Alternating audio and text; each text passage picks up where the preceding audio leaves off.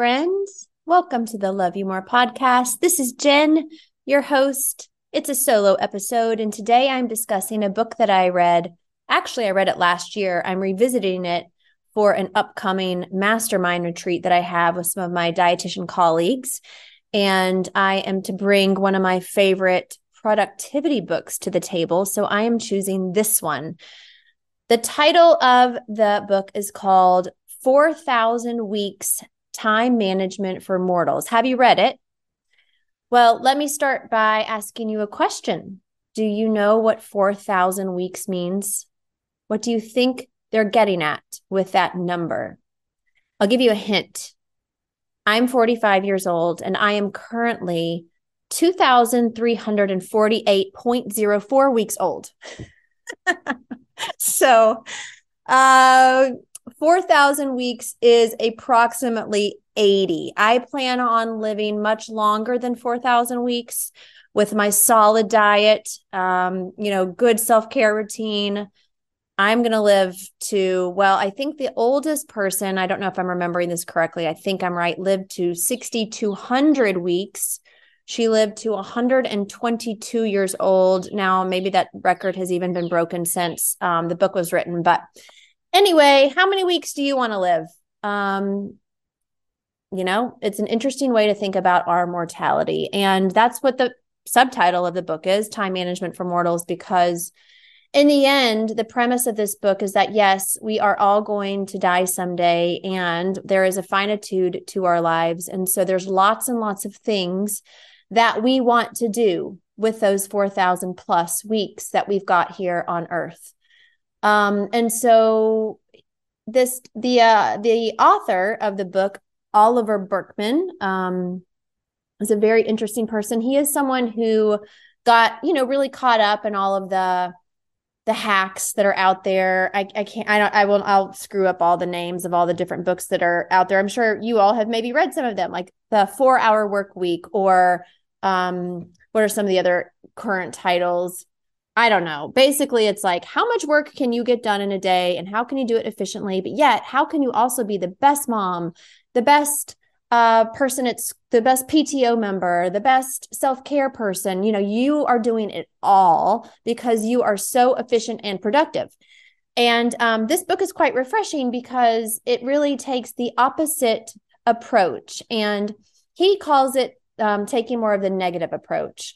So really looking at our lives and figuring out when we when we understand what's important to us, then perhaps we start saying no to things that are less important to us and we take a negative approach to life. Not like negative like, you know, negative attitude towards life, but negative meaning we are removing things and we're taking things off of our plate. So, uh, in preparation for this mastermind retreat, um, at the end of the book, I mean, there's so much. This book is so good. It is, it is, and my business coach who um, I've been working with for for many months to help me, you know, manage my my business, McDaniel Nutrition. She told me, and as a business coach, this is one of the best books um, on productivity that she has ever read. So, and Adam Grant, I don't know if you all have heard of Adam Grant before, but he's one of my favorite um, people on all things. Gosh, I don't know what you would even call his expertise on. Forgive me, but if you know Adam Grant, you know how cool he is. And he said this is one of his favorite books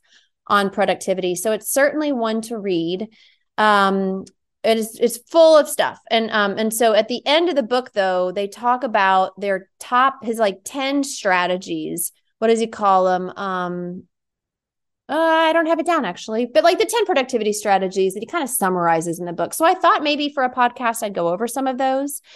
And this doesn't just apply. So whether or not you have a formal job, you know, or whether or not you are um, someone who is, you know, not currently like in the workforce, but clearly you are productive with a million other things that you have to do in your day. This is for everyone. And so, because we all want to make the best use of our time here on earth, you know, we don't want to just be sitting here doing things that we'll look back on our lives and we're like, what did I, what did I do? You know, and I think what's interesting, he brings this up in the book, like when we were younger, think about your summers as a kid. like those days lasted forever. I mean, days of our lives went on for hours playing outside, you know, in my backyard, my big backyard in the woods. Um, I had this really awesome growing up. I, we, my sister and I grew up on 16 acres in Tennessee. And our backyard was a lot of grass, but then it, it ran into some woods. And recently, I've been having a lot of just childhood memories about playing in the backyard and playing in the woods and playing on like just really having some good childhood memories. But those days lasted forever, right? Like, you, know, four o'clock would finally roll around and you were like, man, this when is it to finally be dinner time? It just seems like the longest day. And now, as adults, it seems like the days often just fly by and then you look back on it and you don't even remember what you did. And he explains that as um as the fact that we're so routinized as adults you know i mean right now my current routine our family we we all get up we all have to get ready for school and work and then we we do those things and we do the same things. I make the coffee jack makes his lunch you know and then they head off to school and then we all do our work thing and then we pick up kids you know at fourish and then we have the same we have to all eat dinner and then we do after school you know it's just very routinized. We do very similar things every single day.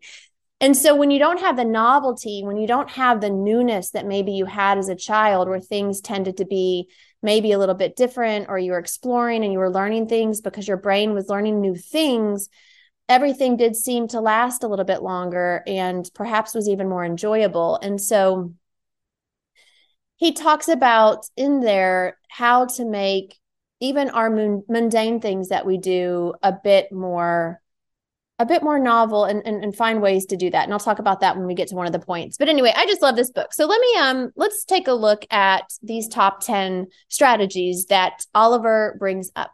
So the first one is to adopt a fixed volume approach to productivity. So what that means for me is when I wake up you know and I and I'm getting better at this like I I certainly just like anything you read a book right and you're super inspired by it and you're like living it and you're following it and you're talking about it and then a few months later you're kind of like forgot forget some of the things that you were doing.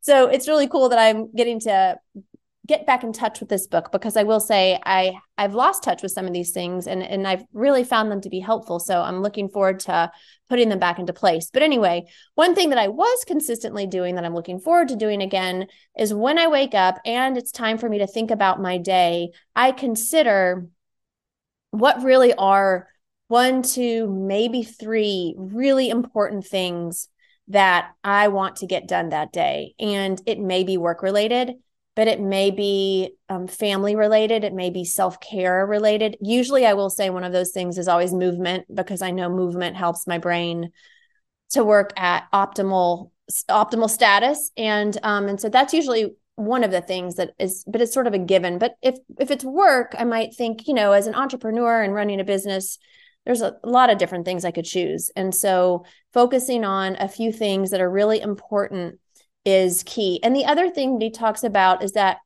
I don't know if you keep a to do list. Um, I do. I keep a little checklist on my phone. And then when I get done with that task, it's very fun to delete that task and to see the list diminish. But if you are like every other human being, every time you add, you you delete something, you're usually also adding something else, right? It's never like the list just goes away. You never really get to zero things to do. There's always more and um and i think one the expectation that he gives in this book is that accepting you are never going to get it all done right? And the minute you start to understand and believe and accept that you're really never going to get it all done and that's okay um but what's most important is that you do get maybe the one or two things done that are really important. That's key. So going back to the list on my phone one thing that he suggests that you do is to also keep a list of the things that you have done. So maybe instead of um, deleting the task off of my list altogether i use one of those circles on my task note list where i just click the the check. So i can also take note of all of the things that i've accomplished because we often don't give ourselves much credit for that, right? We often just kind of get we, we we focus on all the things that we have left to do, but rarely do we sit back and just kind of give ourselves a little bit of pat on the back to say, "Girl, you got some things done today." And and those were some things that were meaningful to you and those were the things that you chose to do And that's another important thing. I chose to do those things. Yes, there's lots of people, Jack, Patrick, and Henry, to name a few, who are demanding my attention, right? An email demands your attention, and an email can come in at any time of the day, on the weekend, at night. And it's my choice to check email. But again, there's so many people demanding your attention, but in these opportunities to say, what is important to me to get done today?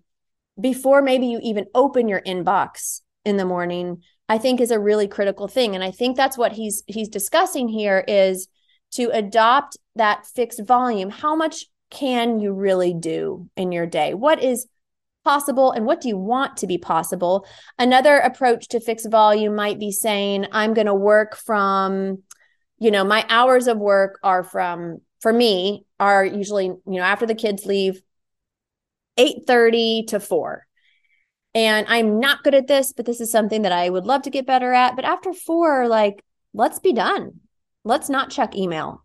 Let's not hop on my favorite app Voxer and talk to my my team or my my favorite office managers, right? So um let's give yourself a break or at least at least don't do the things you don't want to do. Um, I like talking to my office managers, so they're they're they're like friends to me. So you know that's actually fun for me. But like, I don't need to open my inbox and stress myself out with a request from someone that the pleaser in me wants to get done. So, anyway, that is um, the fixed uh, mindset. Number two is serialize, serialize, serialize. And what we're looking at here is um, kind of taking what I just talked about, but expanding it to like your big work projects, right? So, is there something that is really important to you that you you know it's you've got to get it done. I'll, let's just say I'll use the example of um, working on oh gosh, what what example should I? Okay, um, doing an effort. We're trying to do more corporate uh, wellness outreach, and I'm creating these Mailchimp letters to go out and keep into contact with companies, let them know we're still around. Here's some here's some free content for you, and it's it's not the most fun work, but it's really important work. And so, if that's a project that's really important to me, I probably shouldn't take on any other projects until that one is complete. Um, I think distractibility is very attractive, right? If you've got something that you're not really that excited to work on, it's really easy to pretend that other things are equally as important and you can just change you can do those too and then you end up having all of these projects started but not a lot of projects completely finished. I am completely, you know, as an entrepreneur, I think this is very, very hard because you start seeing everything as equally as important, which isn't true. There are things that are more important to me moving forward the progression of my business than me spending time correcting a picture of a blog on my website right so that is um, focusing on one big project at a time and and something that comes up that he talks about is you might feel anxious. You might feel like, oh my gosh, but I, I do have some of these other things I probably should be working on too. And and and what he suggests in there is let those feelings be. Notice that that you're anxious. That is so normal and just accept that th- that's going to hang around with you um, of course, there's certain things that have to be done, right? You, you know, if uh, have to sign a permission slip that comes up on an email for a teacher, right? There's certain things to pay a bill. There's certain things that have to be done, you know, but but there are a lot of projects that might be on your radar that you think that you, you you need to get done, but really they can wait. They just sort of bring you anxiety because they're on your to do list. Um, but really, he talks about okay, if you get that one project done and then you get another one done, you actually might start feeling less anxious because you're getting more efficient in completing things versus having a lot of open, uh, a lot of boxes to check that are still open. So, all right. So, number three is to decide in advance what to fail at.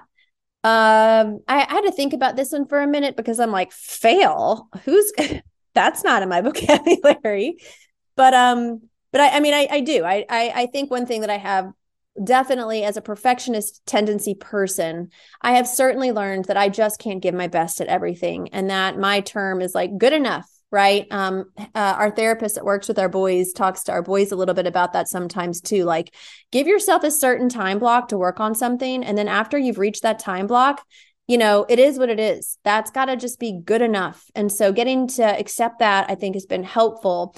But also just deciding what you're going to fail at. So I was thinking about that. Um, we've got an upcoming social event. It's a party where you're supposed to maybe get dressed up a little bit. And I'm like, you know what? I don't have the bandwidth to do that. I'm going to probably fail at that, but I'll still have a good time and it won't be that big of a deal. Um, or I'm going to fail at um, not getting the best treats for this upcoming festival that my kids have, you know, you're supposed to bring cakes and fun things and you know, you want to give them good options and I'm like, "Well, I went to Trader Joe's and I got a few things and I didn't fail at getting it all together. I just failed at getting maybe what I thought would be, you know, good items." This might be sort of silly things to give as examples, but anyway, just basically where you're okay with not doing your best and actually maybe not even doing it at all, right? I mean, that's probably even a, a better way to say it is like you, it's okay to fail at certain things, but decide what that will be for you so you don't feel like you have let yourself or others down. All right. So, number four is to focus on what you've already completed, not just what's left to complete. Oops, I've already done that one. I think I combined that with number one so we can move onward. Um, number five, consolidate your caring.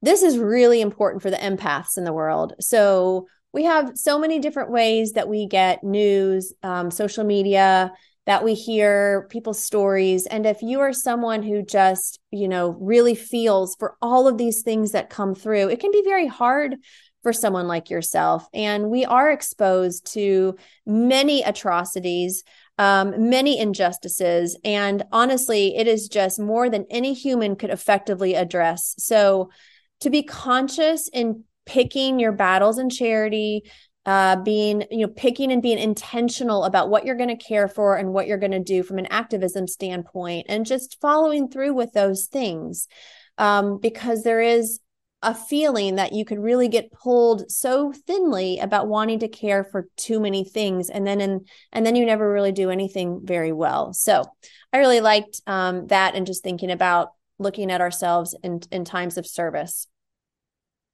Number six is to embrace boring and single purpose technology. This one's a little tougher for me. I'm not likely going to, I had, a, I have a podcast on your phone and like how to not let, and I, it, actually, I think maybe that podcast got um, inspired by this part in his book on attention because attention is a finite resource. And as I just talked earlier, everybody wants our attention, but things like our phones and our computers, and honestly, being a parent, um, really create ADHD, really create a distractible mind. And so, um, and that's unfortunate because I do think that it's it's harder for you know me if I'm reading a scientific article for me to get through that article with my brain not saying, hmm, maybe you should check that email and see if she got back to you on that one or you know whatever there's a million things that might come through my mind while i'm reading an article that's a little tough. Whereas maybe in my graduate school days i was much uh, more efficient at being able to focus for longer periods of time. So um, basically what he is saying here is that's not good for producti- productivity right? It's not good to have a very distracted brain where you're bouncing all over from one task to another. So instead of um, you know having a flip phone or um, reading a, a real book versus reading on my phone because i just don't have time to go to the library and get real books. I mean i do but i don't i don't make time let's say that. I don't make time to go do that but i do like using my libby app and getting a book on my phone. But what I tell myself is okay, you're going to do this for 30 minutes and you're not going to do anything else. You're not going to flip to your email. You're not going to, you know, when the little notification comes across your phone, which is also something that can be helpful, is just to stop all notifications if possible. Um, you're not going to check it and you're going to practice you know brain training that way i also think meditation is a great way to train the brain but anyway um, digital distractions are huge. Um, and I think anything that we can do to support our attention also supports productivity. Number seven is to seek out novelty in the mundane. And this is what I was talking about earlier with our childhood experiences. But I really do love this one. Um, this is about being present, this is about being curious because every moment really could potentially offer something you know beautiful and i also i think the book really gave me the reminder that we don't need to wait for cool things. Like cool things can happen all the time, like walking to school and just there's this one tree on my walk to pick up the kids, and it's so beautiful. It's a Japanese maple and it has tons of different colors in it. Normally they're red, but it's got like different shades of red. And I just love looking at it and giving it my full attention or watching just, I mean, like watching you know, maybe laugh at me, but like just watching a little bird like jump around on the sidewalk with his little bird legs and like watch what he does or she. I mean, that's I find that so interesting and fun. And I just think when we slow down a little bit and we do find some novelty in our everyday tasks, time slows down. We're with it more and we're with, and I think kids and people are some of the best, right? I find kids to be a little more interesting in terms of the things that come out of their mouths compared to our adults because I just think adults we tend to like say similar things or maybe we're a little bit more predictable whereas my 7-year-old Henry certainly says a lot of unpredictable things that just make him very interesting to me. So anyway, um seek out novelty in the mundane. Experience life with twice the usual intensity and your experience of life would be twice as full as it already is. Quote from Oliver.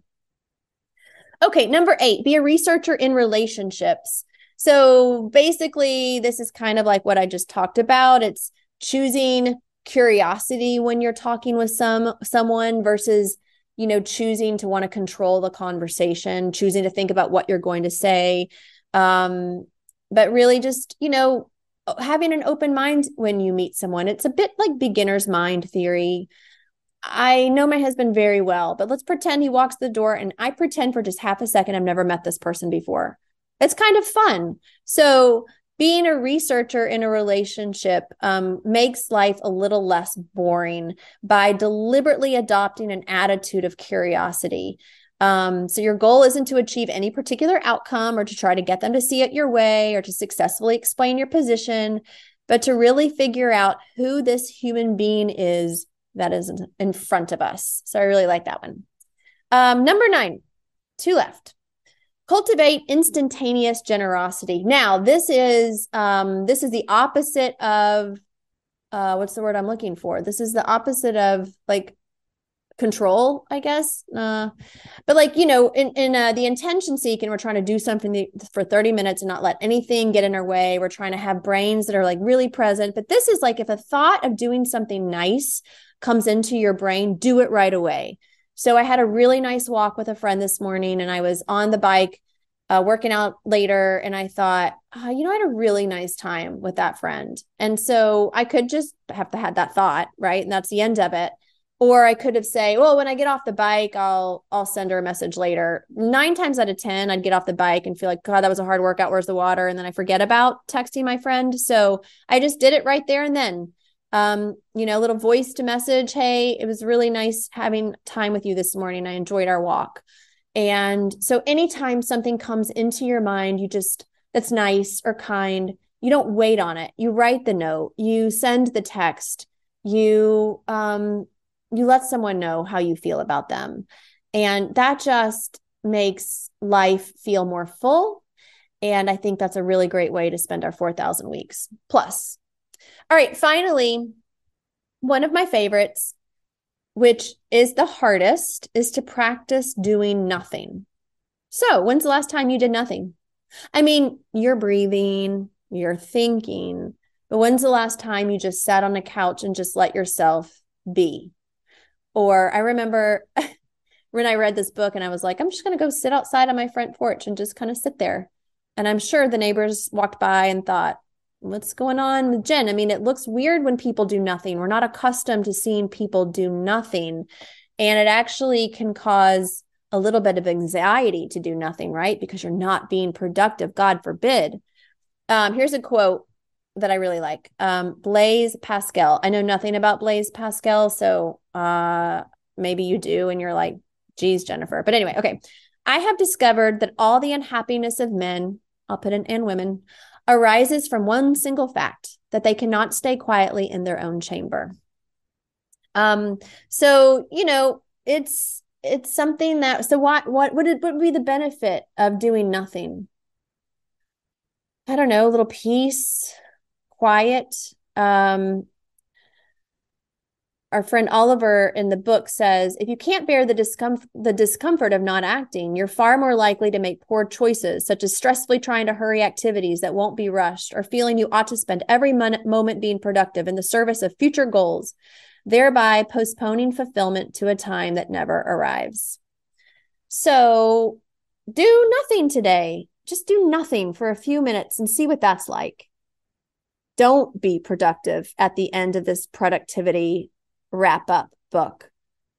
I think that is a fabulous thing to do today. Absolutely nothing.